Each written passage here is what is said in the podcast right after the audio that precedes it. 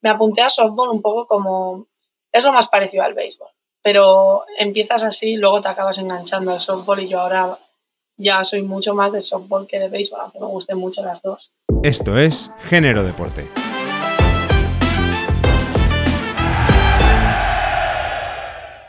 Bienvenidos, soy Javier García y cada semana os traigo un nuevo deporte y una de sus historias de pasión y superación contada por su protagonista. Descubre nuevos deportes y acércate a escuchar hábitos y estrategias que también valen para la vida diaria. Únete a nosotros y saca tu atleta interior. Es un gusto oír a nuevas generaciones de deportistas que persiguen sus sueños. Usua Modrego comenzó con béisbol hasta que la normativa no le permitió seguir más por su edad. Aunque su paso a softball le abrió un nuevo campo de sueños, quiso luchar para que no hubiera limitación de edad para la mujer en el béisbol español. El softball le ha llevado a la selección española y a tener una beca en Estados Unidos. Pero también nos habla de competitividad sana, de la interdependencia de todo el equipo y de un futuro muy prometedor. Hoy sabremos más de softball.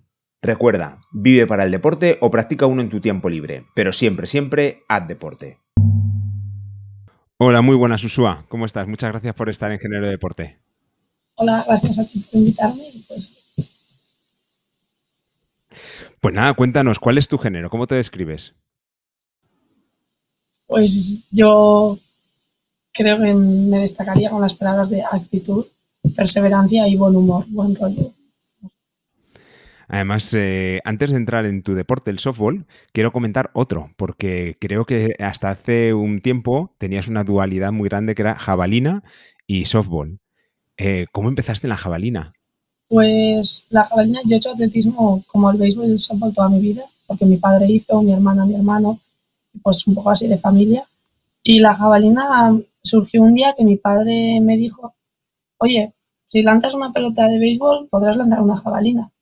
Y entonces competí en una competición y me quedé muy cerca de la mínima del Campeonato de España. Y cuando era pequeña, era cadete de primer año, creo.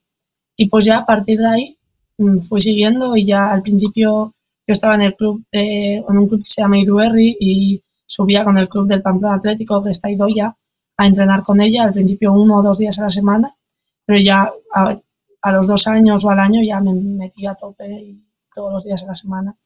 Y luego al final, por circunstancias de tener que elegir para Estados Unidos, pues me, me iba con el softball. Pero la coronina siempre ha estado presente. Pues nada, vamos a entrar un poco más al softball. Eh, he hecho preguntas en las redes a ver quién conocía el softball y es verdad que no todo el mundo lo relaciona. Si les hablas de béisbol, sí, pero de softball no. Cuéntanos para todo el mundo que no lo conoce qué es el softball. Pues el softball es un deporte muy parecido al béisbol, solo que eso, el béisbol es el que se conoce, pero las diferencias sobre todo, las que más se ven es el campo. Las distancias en las bases son más cortas y la pelota es más grande y el campo también es más pequeño y la principal diferencia es cómo se lanza la pitcher. En el béisbol, por ejemplo, el pitcher lanza tradicional, como hemos visto siempre, como todos lanzamos una pelota por arriba del brazo. Sin embargo, en el softball se lanza por abajo, hace una especie de molinillo y se lanza la pelota. Y luego, a nivel ya más de juego, es, el softball es como es más rápido porque la pelota te llega antes. Entonces, igual un poco más que solo batear e intentar darle muy lejos, pues tienes aspectos técnicos de igual tocar la pelota muy poco para que se quede corta y así si corres llegas y que se utilizan más que en béisbol. En béisbol se utilizan, pero en softball se utilizan más. Y es más rápido y más dinámico que el, que el béisbol, pero es menos conocido y ahora, pero ahora ya se va yendo a conocer más. Lo que también he visto es que es diferente a la hora de robar la base, que no se hace igual en béisbol que en softball. Cuéntanos un poco qué es robar la base. Robar la base es cuando mm, todo el mundo, si cuando te explican el béisbol en educación física, por ejemplo, o el softball, tú te mueves de base a base cuando el otro, cuando tu compañero batea la pelota. Sin embargo, robarla, eh, te vas a la otra base cuando la pitcher haya lanzado o el pitcher haya lanzado. Entonces robas la base sin que tu compañero o compañera le haya dado la pelota.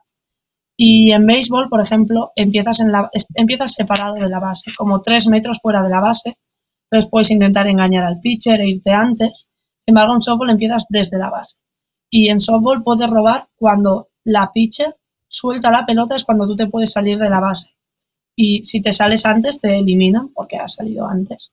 Y esa es la principal así, diferencia entre el robo en béisbol y en softball. Además, el bate es más corto en softball que en béisbol y creo que habitualmente es, de, es metálico, ¿no? Sí, son bates de metal, de aluminio y en béisbol esos bates son solo los usamos en las categorías pequeñas. Ya cuando llegan a seniors, desde juveniles ya se batea con madera. Si el bate es más pequeño, estéis más cerca y es rápido, ¿cómo hacéis para dar a la pelota? Pues es, difícil, no mentir, que a veces es complicado porque además te tiran unos efectos en softball, una pelota que te viene así para arriba y se va para arriba cuando le vas a dar, otra que se va para abajo, que te hacen curva, cambio de velocidad. Pero bueno, todo es, no sé, relajarte y que te salga y mirar la pelota. Estamos muy acostumbrados al béisbol por las películas americanas y siempre está la parte de un strike, dos strike o bola nula. ¿Cómo es en softball? Eh, ¿Es de la misma forma? ¿Hay tres strike o te echan? En softball es lo mismo, tienes lo mismo, los tres strikes, si te meten tres strikes eliminado, luego las cuatro bolas. Si la pitcher tira cuatro bolas, pues te pasas a la primera base. Y pues luego están los foul balls, que es como que te dan una oportunidad más. En plan, si tienes dos strikes y le das de foul ball, que significa que le das para atrás, no le das para el campo, eh, puedes seguir hasta que le des, hasta que le des, te den las cuatro bolas o te eliminen por el strikeout. Pero eso es, todo igual Y el, el, catcher normalmente también se le ve marcar jugada para que el pitcher lo pueda lanzar de una forma. ¿También existe en softball este tipo de jugadas marcadas? Sí, lo mismo, los lanzamientos esos que te decía que algunos se subían para arriba, otros para abajo, pues ahí te lo manda la catcher, a veces el entrenador, le manda, es, todo va mucho de señas y mucha estrategia. Entonces, muchas veces el entrenador te manda números, igual te manda cinco números y de ahí solo valen dos, y la catcher le manda a la pitcher la, y todo, toda la gente le da a la catcher. Y hay veces, por ejemplo, los que juegan más cerca se lo mandan a los exteriores, el infield, te manda las señas también a los exteriores, para que todo el mundo sepa el lanzamiento que va a lanzar la pitcher y a dónde. Porque claro, no es lo mismo que vaya a lanzar una pelota que va hacia arriba adentro, cerca de la bateadora, que una pelota hacia abajo, fuera, de la, fuera del cajón, fuera del home. Y porque te puedes, hay más posibilidades que te salga un batazo u otro. Entonces es importante que todo el mundo sepa y todo el mundo se entere de todo. Además, ahora que mencionas al entrenador y a las señas, también estamos muy acostumbrados a ver hacer movimientos raros a los entrenadores en las películas, de tocarse la cabeza, los brazos para marcar jugada. ¿Eso es habitual también en, en el deporte normal, no en las películas. Eso sí, sí, además a, muchos, a muchos les gusta mucho. Cuantas más cosas hagan, más les gusta. Y lo mismo, al final tienes que jugar con, con que no te vaya a pillar el equipo contrario lo que haces. Entonces, siempre, igual hay veces que tienes una especie de llave que dices, a partir de que me toco la cabeza es cuando vale la seña. Si no me toco la cabeza, te puedo estar haciendo cualquier cosa, me toco así el brazo, la cara, pero no, tú no haces nada, no haces caso. Todo para intentar engañar y para intentar que no te pillen, porque claro, si, te, si ya el otro equipo sabe cuándo vas a robar, es más fácil que te eliminen. Es todo muy, muy estratégico y muy para intentar confundir al otro equipo y que no te pillen y cosas así.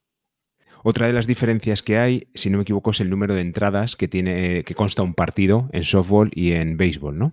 Sí. En béisbol se juegan nueve entradas que significa que cada equipo defiende y batea nueve veces y en softball solo siete. Mm, ¿Por qué? No lo sé, supongo que al ser el juego más dinámico, todo como un poco más pequeño, más corto, eso se hace más corto y más dinámico. Pero no, la explicación científica no, no me da. ¿Cuánto puede durar aproximadamente un partido? Pues depende. Los partidos de softball, pues dos horas o así. Dos horas, entre una hora y media, dos horas y media. Generalmente dos horas, yo diría y luego pues depende de, de si se meten muchas carreras, de si la pitcher es muy buena, entonces las bateadoras no batean, si las bateadoras son muy buenas y se batea mucho, pero eso varía entre dos horas, dos horas y media. Me hacían en la comunidad de oyentes, me hacían una pregunta sobre la indumentaria, en lo que lleváis puesto. ¿Por qué lleváis visera y no gorra? Pues no tengo ni idea. Yo os pongo no, que no sé, por el estilismo, que no sé, y sí que hay chicas que juegan con gorra, pero generalmente es verdad que con la visera, también al tener la coleta, que eso es que se me acaba de ocurrir, es más fácil si tienes una visera para el pelo recogido que si que con una gorra, porque una gorra hay muchas veces, yo cuando jugaba a béisbol que no tenías por dónde meterte igual la coleta y así. Entonces supongo que será por el pelo, pero no sé la verdad. ¿Qué posiciones de juego hay en softball? ¿Hay posiciones fijas o todos los jugadores tienen que ir pasando por todos los tipos de posiciones, de catcher, pitcher? No, hay, hay posiciones fijas. Si tú eres catcher, generalmente jugarás de catcher, las pitchers de pitchers y pues luego están el cuadro infield, que son las que juegan la primera base, la segunda base, el SIO, que juegan entre segunda y tercera y la tercera base. Y luego están los exteriores, que son los que están más lejos, que está el right field, el center field y el left field. Y generalmente, o sea, en las posiciones no hay esas y no se cambian, pero luego sí que hay personas que igual te juegan dos posiciones o te pueden jugar tres, pero generalmente tienes tu posición y juegas en esa, o igual en esa o y en otra más, pero durante el partido solo una.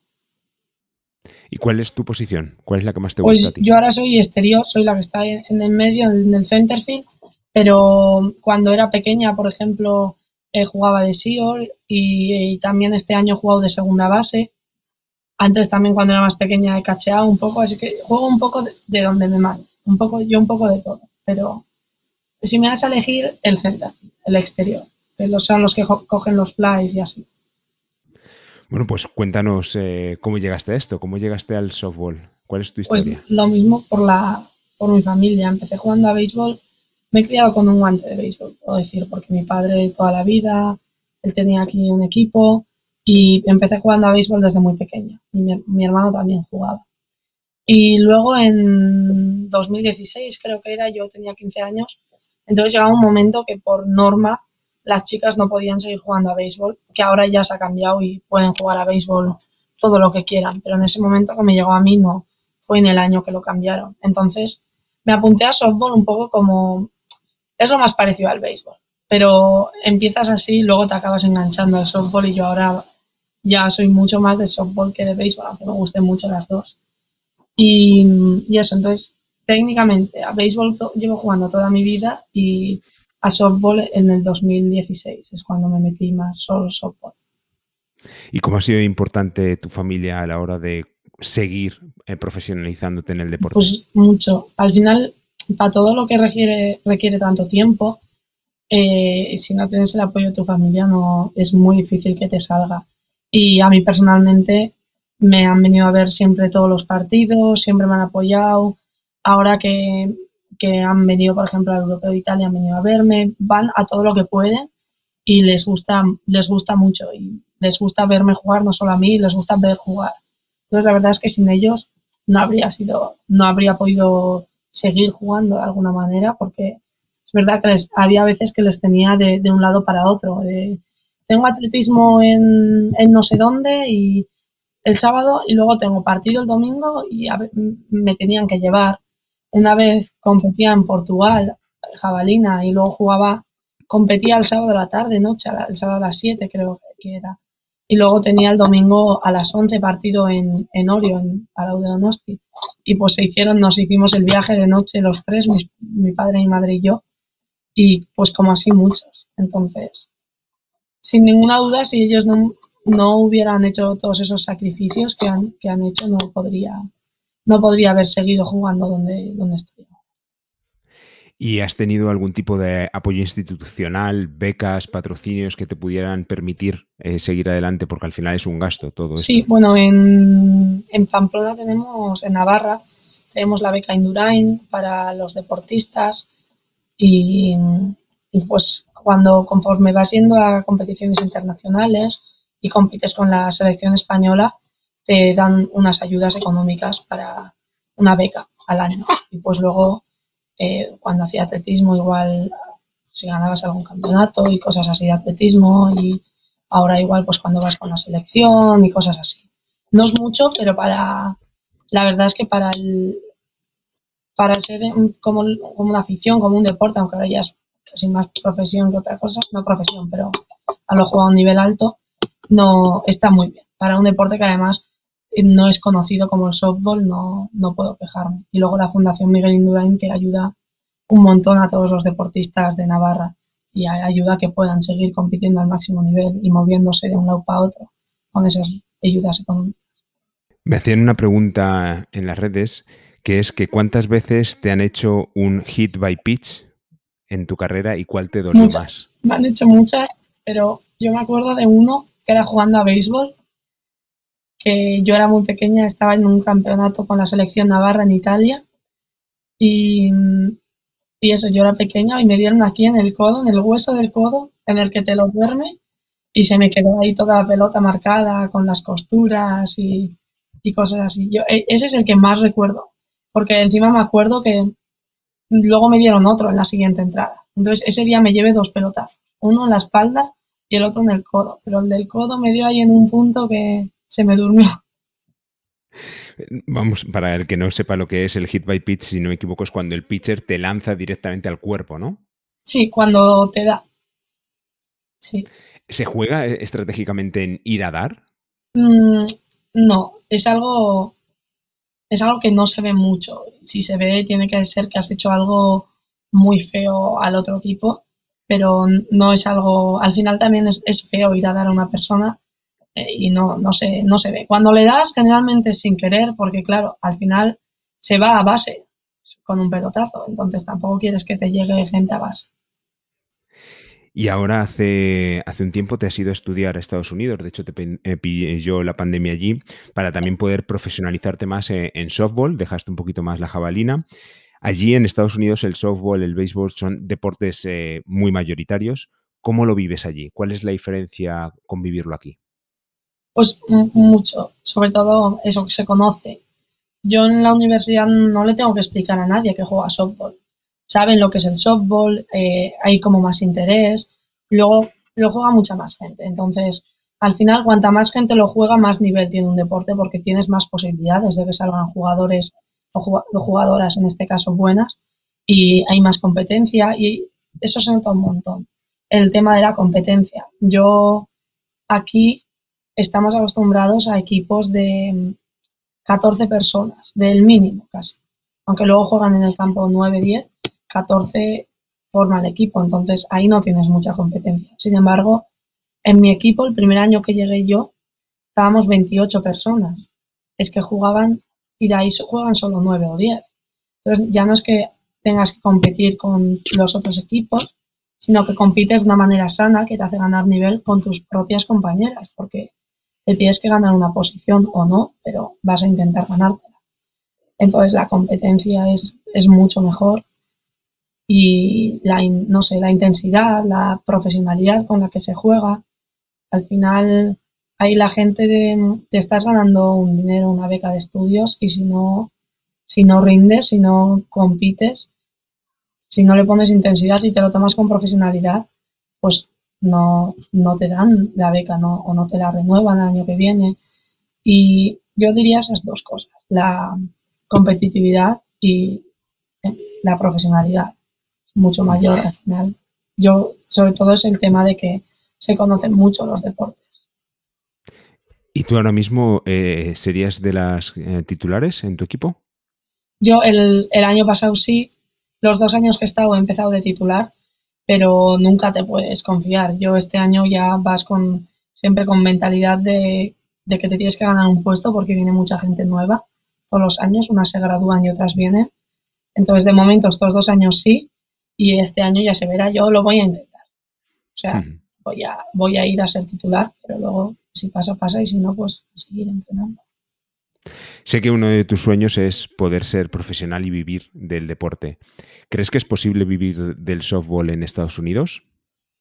Mm, lo que pasa, igual a nivel de entrenador, de entrenadora, sí, sí que ahí tienes muchas salidas para entrenar.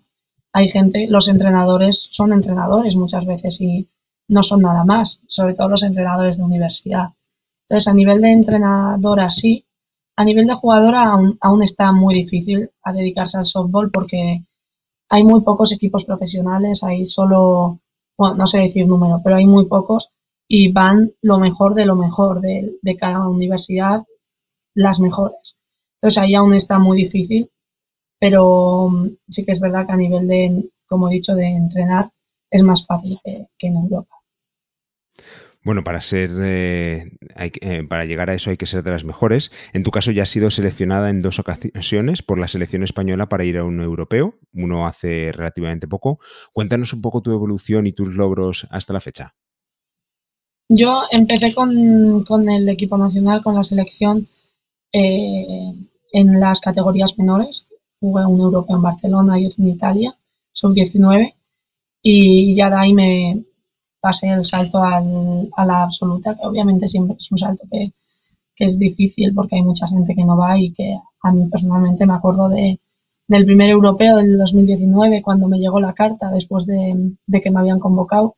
Además salía de selectividad y yo le estaba dando saltos de alegría. Me, daba, me daban igual ya los exámenes yo ya estaba contenta.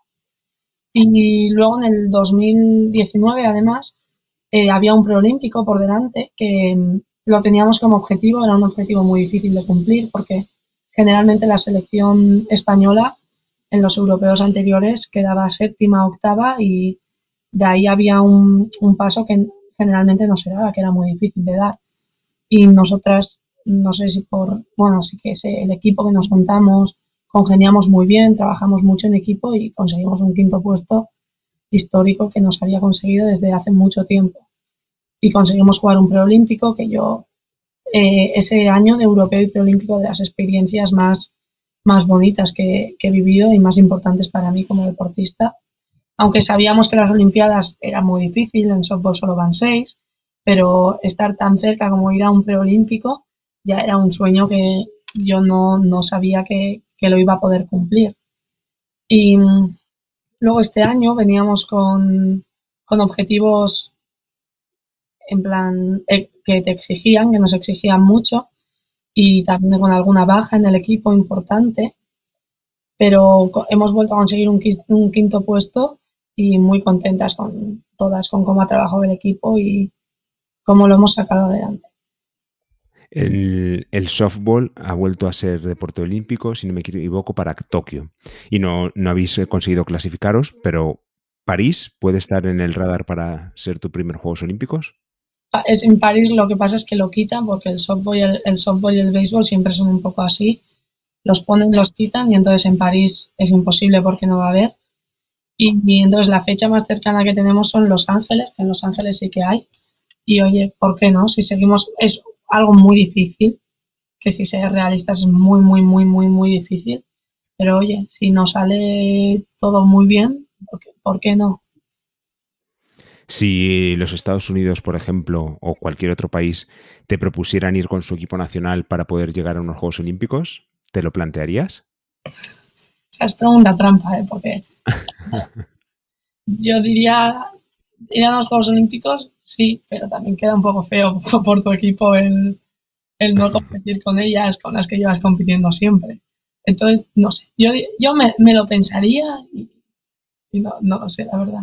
Yo creo. hombre, ahora al final estás eh, también viviendo y jugando en otra liga en Estados Unidos. No es que te vayas y te busque, pues no sé, Francia, que no tienes relación con él, sino te está buscando el, el país que te está ahora mismo tratando. Bueno, lo veremos. Esperemos que con España llegue si no tengamos que, responder a la pregunta.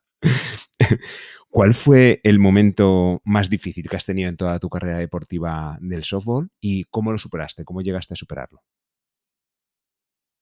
Pues siempre hay momentos de, de un poco de desmotivación, de desgaste, de llevar jugando en plan mucho tiempo y, en como todo tendrán momentos más bajos y pues de esos ha, habido muchos, no un montón, pero sí que pues te tocan de vez en cuando.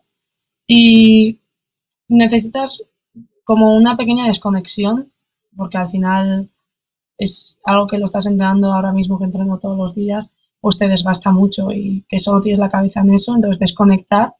Y una vez que desconectas ya pues volver poco a poco y volver a creértelo, volver a a, que, acordarte por qué te gusta tanto este deporte y por qué lo, has decidido jugar y por qué aunque haya momentos que igual estás compitiendo un poco, un poco por debajo de tu nivel, saber que puedes volver a llegar a ese nivel porque lo tienes ahí y intentar ir poco a poco y sin comerte la cabeza.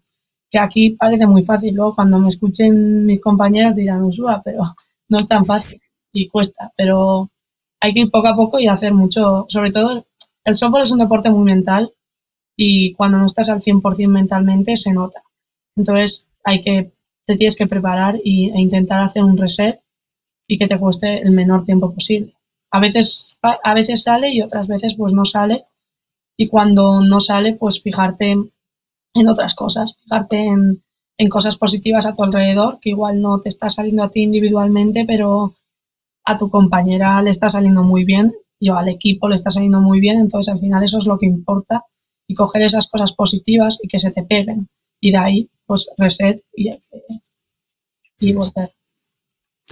¿Cuál es eh, tu apoyo para esos momentos eh, delicados? No sé si tenéis en, Estados Unidos una figura de psicólogo o psicóloga deportivo, ¿es el entrenador el que hace más esa figura? ¿O tú tienes un apoyo externo que es tu amuleto, por así decirlo? ¿Cómo, ¿En quién te apoyas? Pues sí que es verdad, siempre puedes ir a los entrenadores y, y hay momentos que necesitas a los entrenadores y además son los que saben y igual necesitas explicarles cómo te sientes pero yo en Estados Unidos, que sí que al estar lejos de tu familia, igual es más difícil encontrar un, un soporte, pero yo con mis compañeras y con mis amigas un montón, le hablamos mucho y me apoyo en ellas, sobre todo. Si no me estoy sintiendo muy cómoda o necesito hablar algo, voy y hablo con ellas. Y encontrar a alguien con quien hablar y alguien que te ayude a hacer el reset mental. Y generalmente son mis amigas y no si tengo que recurrir al entrenador, también se recurre al entrenador y está muy bien y me, y me ayuda mucho y nos ayuda mucho a todas. Entonces tienes ahí diferentes opciones, lo que te venga mejor en, un momento. ¿Y cómo es un entrenamiento de softball? Aparte del lanzamiento, cuéntanos un poco todo lo que tienes que hacer para llegar a prepararte para ser eh, una jugadora de softball. Pues en softball al final tienes que entrenar muchas cosas, porque no solo está, bueno, como en todos los deportes, ¿no?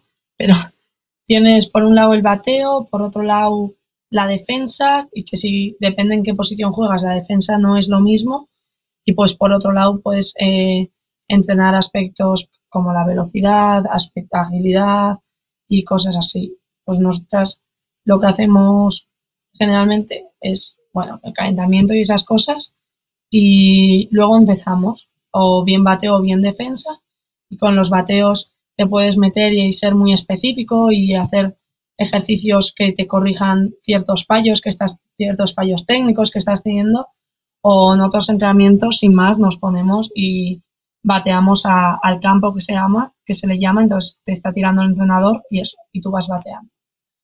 Y luego a nivel de defensa, pues te, te puedes separar en grupos por posiciones y lo mismo, entrenar aspectos técnicos, pues las exteriores, que son las que están atrás, Igual te tiras eh, las pelotas por el aire y te fijas en el correr bien, en ponerte bien, colocarte bien debajo de la pelota. Y luego, pues las del cuadro, que son la primera base, segunda base, esas que ya os he dicho, pues eh, te tiras pelotas por el suelo, practicas eh, jugadas específicas como igual los doble plays, que es cuando haces dos outs en una jugada. Y mm, luego siempre acabamos con, con algo como todas juntas. Entonces, eh, primero igual, tira las exteriores, entonces las exteriores tiran a las bases y luego las exteriores salimos y se queda el cuadro tirando a las bases, haciendo pues primero a primera base, después a segunda, después a tercera y eso es un poco, entonces empiezas, generalmente empezamos así como más específico, cosas más técnicas y luego ya lo pones todo en común y a lo que va y lo que salga. ¿Cuántas horas te eh, dedicas eh, al entrenamiento diario? Pues supongo que tres o así.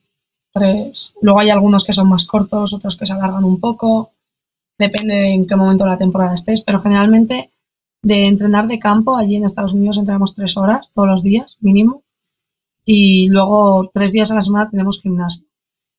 Y lo que pasa es que por, en la NCA eh, tienes, te controlan, tienes un límite de horas para entrenar pero tú siempre, si ves que te ha quedado en ese límite de horas que te pone la NCA, te ha quedado algo por hacer, el entrenador siempre nos dice, tenéis las llaves del campo y el campo como si fuera vuestra casa, vamos.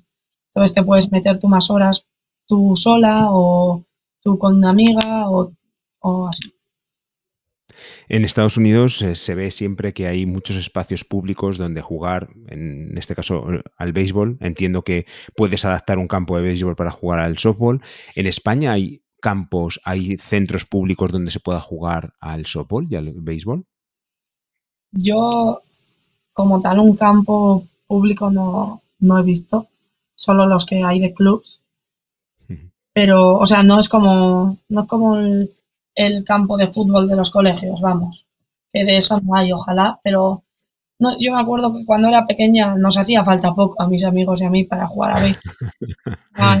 cuatro chaquetas, una pelota y un bate. Pero campos como tal no. no. Bueno, además eh, creo que la historia del béisbol es un poco así, ¿no? Que empezó cuatro chavales, cuatro amigos o amigas que empezaron a jugar y al final se creó un deporte de un juego de amigos. Sí, y luego en Estados Unidos hay también centros de bateos donde tú puedes ir y te lanzan pelotas y bateas. ¿Cómo haces tú para batear cuando no estás en Estados Unidos para practicar el bateo? Eh, ¿Hay algún sitio donde tenga que puedas ir? Pues los sitios específicos de bateo aquí no tenemos, pero yo sé que si les pido aquí al equipo, por ejemplo, a Larga, que es el equipo de Burlada, donde yo jugaba de pequeña, para ir a entrenar con ellos me dejan o para yo estar en una esquina y entrenar a mi aire. O sea, tengo acceso cuando, cuando están ellos entrenando sin ningún problema. Es verdad que es un deporte todavía minoritario en España, tanto el softball como el béisbol, pero se, está moviendo bastante en las redes sociales. Eh, yo estoy hablando con, con, el presidente de la federación, con Jesús Lizarri, y se intenta al menos mover.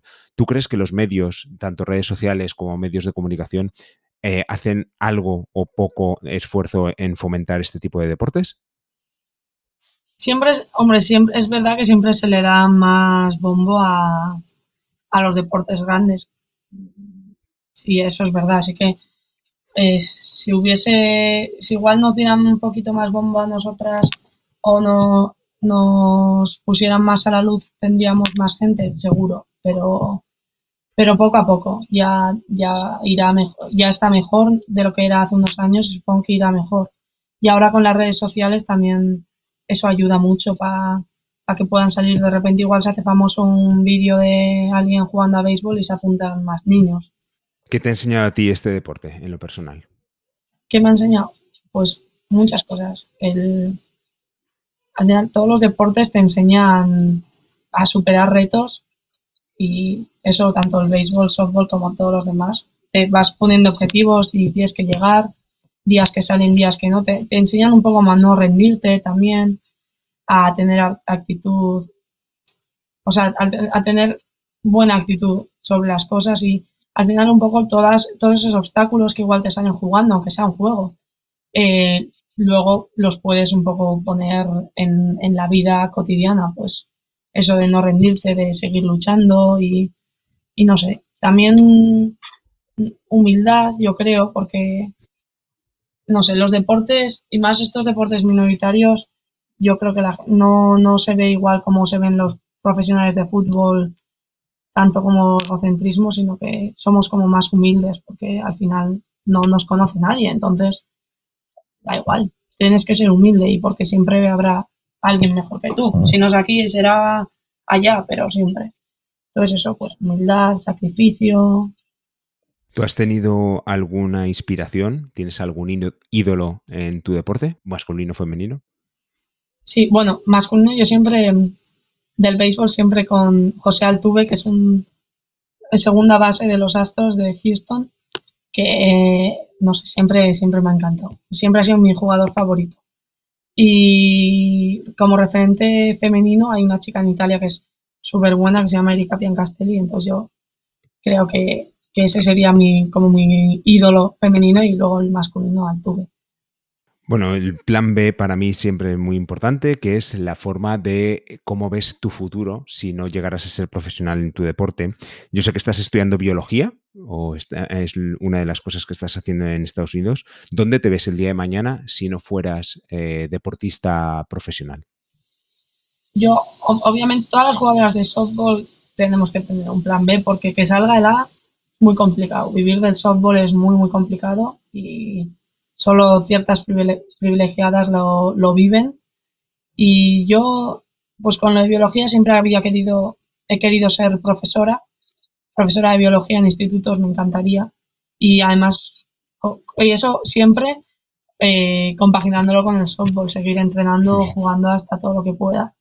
Pero es profesora, diría. ¿Y hay alguna, alguna tecnología en softball que te permita, porque una de las cosas que para mí es muy difícil cuando veo un partido, eh, sobre todo de béisbol, que es lo que más he visto, es determinar si has llegado a tocar al jugador con el guante o no cuando llegan a una base. ¿Hay algún tipo de tecnología que ayude eso, como existe el VAR en el fútbol? Pues ahora sí, en, por ejemplo, en, en la MLB, que son las ligas profesionales de Estados Unidos, las grandes ligas, ahí tienen, no sé cómo le llaman, pero bueno, pues tienen el bar del béisbol. y, luego ahora mm, en softball, por ejemplo, en las ligas universitarias, en los campeonatos finales, sí que, sí que hay. Bueno, ha habido en uno, depende, no se ve tanto, pero ya se va viendo más y ojalá, porque yo para mí lo, lo mejoran al final, si eres, si eres out, eres out y si eres safe, eres safe con eso pues ayuda, al final ayuda a los árbitros. ¿Qué tiene que pasar para que tú sientas que has triunfado? Más allá de si ganas o si pierdes, pero que la sensación sea de triunfo. Eh, no sé, es una pregunta profunda ¿eh? también. Eh, pues para que yo sienta que he triunfado, sobre todo, pues el, el que ha aportado al equipo de una manera o de otra, a mí eso me hace o sea, me hace sentirme bien. Si ha aportado de una manera porque me ha salido muy bien el partido, entonces pues he jugado muy bien y eso hace que el equipo haya jugado muy bien, bien. Si hay partidos que igual no he jugado tan bien, pero he podido aportar animando a, mis compañeras o con la actitud, con una actitud positiva, me, me vale lo mismo o más. Entonces yo eso, creo que el triunfo es el haber aportado al equipo y que, tus compañeras pues estén contentas con, no sé, con, lo que has hecho y con lo que el equipo ha hecho sobre todo. He leído en, muchos sitios que si el softball es el juego de béisbol, pero para mujeres, eh, y normalmente se suele asociar más a la mujer en el softball. ¿Es así? ¿Está cambiando? ¿Es la mujer más para el softball y menos para el béisbol? Pues ahora sí que es verdad que hay más, cada vez hay más chicas que juegan a béisbol, y más chicos que juegan a softball, porque hay softball masculino también. Pero sí que es verdad que generalmente em, las mujeres solemos jugar más a softball que a béisbol, o a las dos. Y los hombres suelen jugar más a béisbol que a softball. No sé por qué es, si las dimensiones del campo, no lo sé, pero sí que, sí que va así, aunque cada vez se ve mucho más que se mezcla todo. Y ahora hay muchos chicos jugando a softball y también hay bastantes chicas jugando a béisbol. Entonces. Y hay ligas de béisbol femenino, en, España no, pero en algún país hay. Quizás porque si es un deporte más dinámico y más rápido, los hombres no llegamos a pensar tan rápido y por, eso tenemos que jugar a otro. Pues ya, uno que os dé un poquito más de tiempo. Claro. Bueno, pues como veo que las preguntas profundas se te dan muy bien, la última antes de empezar con las preguntas más rápidas, ¿qué regla te gustaría romper a ti? del deporte, de mi deporte. Sí. En plan, una regla de norma. Sí, de romper con algo y decir, mira, he conseguido romper algo, de llegar más allá, de hacer algo que nadie hacía. Pues yo me hizo mucha ilusión cuando eso, te, expliqué, te he explicado al principio que al principio jugaba a béisbol y que hasta una categoría las chicas ya no podían jugar más a béisbol con los chicos y a raíz de que mis, gracias a mis padres, eh, de que nos quejamos y lo mandamos a juicio y esas cosas, conseguimos cambiar la norma. Entonces, el, que ahora, por ejemplo, las chicas en España puedan seguir jugando a béisbol con los chicos hasta que ellas quieran y no que se les ponga una edad como era antes, que a partir del cadete ya no podías jugar. Para mí eso no sé, es algo que me, que me enorgullece mucho. Y, cuando veo a chicas jugando a béisbol, eso que yo juego a softball, pero ahora, cuando veo a chicas jugando a béisbol, eso me enorgullece mucho por dentro y me hace mucha ilusión. Pues nada, vamos a pasar a las preguntas rápidas para conocer a Usua, eh, mujer, ya no tanto deportista. Dinos una canción favorita tuya. Eh, pues, Tengo muchas. Eh, no lo sé. Igual soy mejor en las preguntas profundas, ¿eh? Escucho, depende un poco por, por dónde me dé el aire. Ahora estoy mucho de canciones viejas, entonces todo lo que sea La oreja de Van Gogh, El canto del loco, Estopa y esas cosas. Eso ahora, igual mañana me da el otro chip y estoy por las canciones nuevas, pero ahora mismo... Una película que te guste. Harry Potter, soy muy friki de Harry Potter. ¿Has ido ya al parque de atracciones de Orlando de Harry Potter? No, pero me gustaría ir ya a todos los museos. No he ido a ninguno, pero están en, mi lista. ¿Una serie de televisión? Eh, soy muy clásica también. Anatomía de Grey me la he visto cien mil veces. Y eso que es larga. 17 temporadas, sí. Sí. ¿Un libro que recomendarías? Hombre, pues ya siguiendo con Harry Potter, todos los de Harry Potter. Y Además, eso es verdad, ¿eh? los libros me han gustado más que las pelis. Y si no, no sé.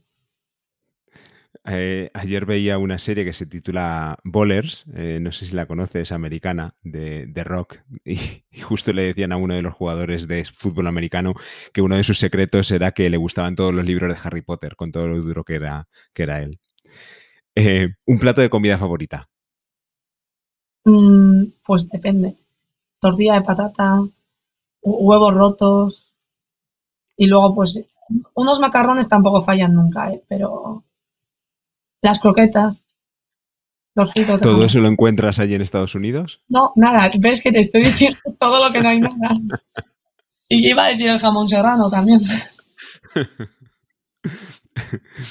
Un lugar en el mundo. Em, las veces que he ido a Ámsterdam me, me, ha encantado. De las ciudades que he ido han sido de mis favoritas. ¿Y un viaje pendiente?